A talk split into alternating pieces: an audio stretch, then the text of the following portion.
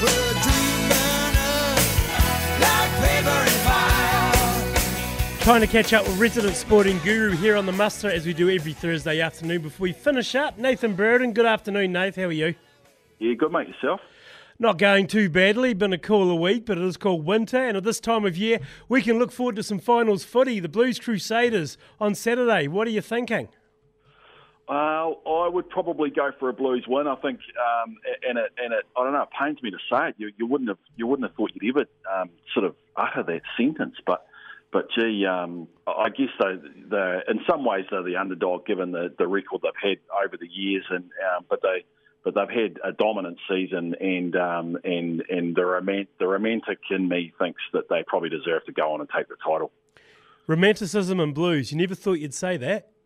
No, definitely not. No. I'm actually on the opinion. I hope they go out there and just smash the living crap out of each other and just make it a brutal, like of Auckland North Harbour 1995 affair.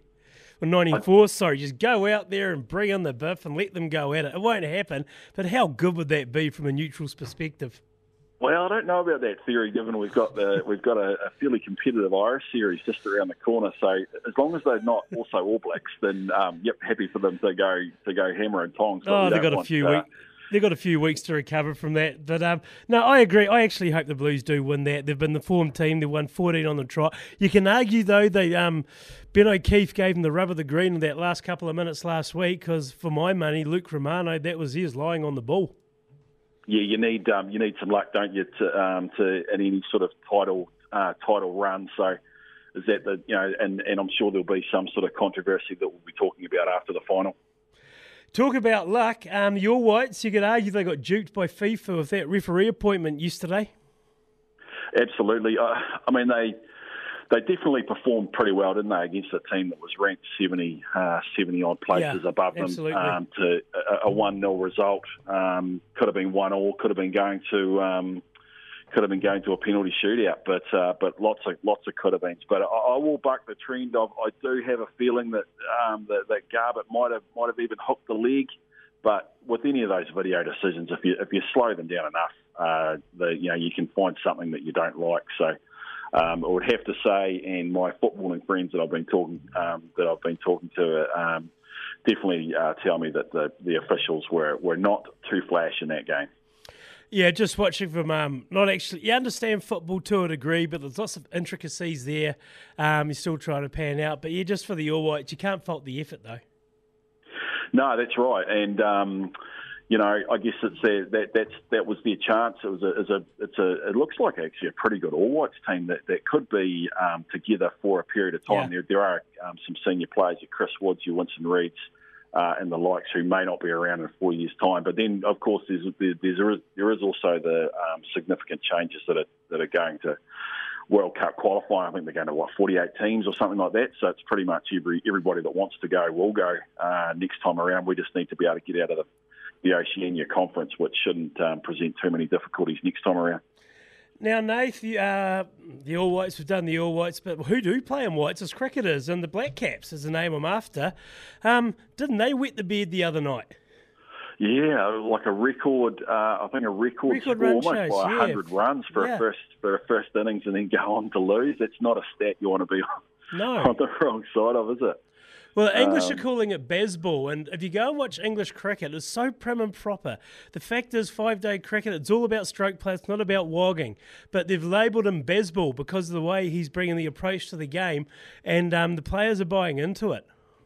Yeah, and I guess yeah, there is an element in, sport. Um, there is an element of cycling uh, sport that I've had a bit to do with over the years, where um, it, it, there, you know, there's a theory it can be better to to not have a crack and, and not go down and not lose, rather than have a crack and and go down losing. And, and that's you know that's definitely not the the Brendon McCullum way. So you're definitely seeing uh, some of those some of those aspects coming through in that Test team right from the get go. Um, I guess to do that, he's, he must have the respect of that dressing room uh, Yeah. well and truly. He's Oh, been able to go in and people are listening to him straight away. And one guy who didn't play in that test but did pretty darn well outside of it, Jacob Duffy, the pride of Lumsden, got drafted into Kent for two games and went on there and got a fifer on debut. And well done, Jacob. Yeah, absolutely. And and the way that um, cards are falling, there's there's a bit of injury in the camp. There's obviously a bit of COVID uh, going through the team as well. You know, he uh, I see Blair Tickner's been called up, but I, he surely he's only one uh, he's only one more call up away from being uh, from from going into that into that squad. So wouldn't it be great to see him make his uh, Test debut um, in the final in the final Test? Oh, it'd be fantastic to see. I mean, you don't you don't know what's going to happen there as well. But the Black Caps have underwhelmed me in this series. Yeah, I think. I mean, they've they've done some good stuff, but then they've just lacked that sort of that, that penetration from from some of the guys that have um, that have really performed pretty well. I mean, Tim Southee, that's probably probably is that the worst Tim Southee performance that he's had in his career in that in that last test.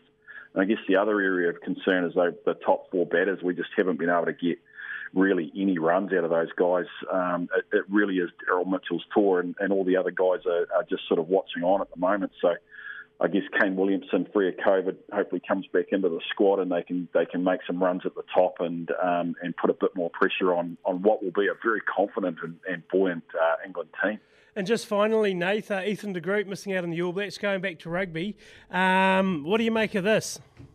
Yeah, a couple of couple of silver linings, I guess. Um, we might we might see him uh, in the front row for Blues and, and Galbraith Shield, and and um, and we'll, we'll and at this stage we'll see him playing for the Stags, but.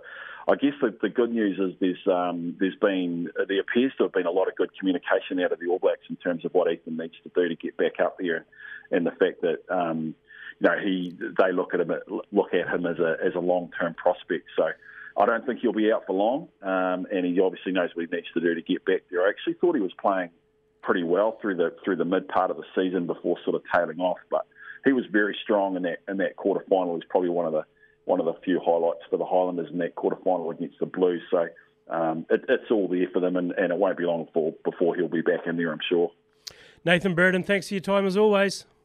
Lovely. Thanks, mate. Out loud with Ag Proud, because life on the land can be a laughing matter. Brought to us by Beef and Lamb NZ. The Beastie Boys are releasing a five part anthology. Parts A through to D are free but you have to fight for your right to party. You gotta fight for your right to party. Ah, there's a good tune to see us out on a Thursday afternoon. We've got to love the Beastie Boys. Well, that is the hour done and dusted. Thank you very much for your company. My name is Andy Muir. Thanks to Peter Genetics. Catch you tomorrow. It is Friday from 1 o'clock here on Hokonui. Have a great afternoon, Southland.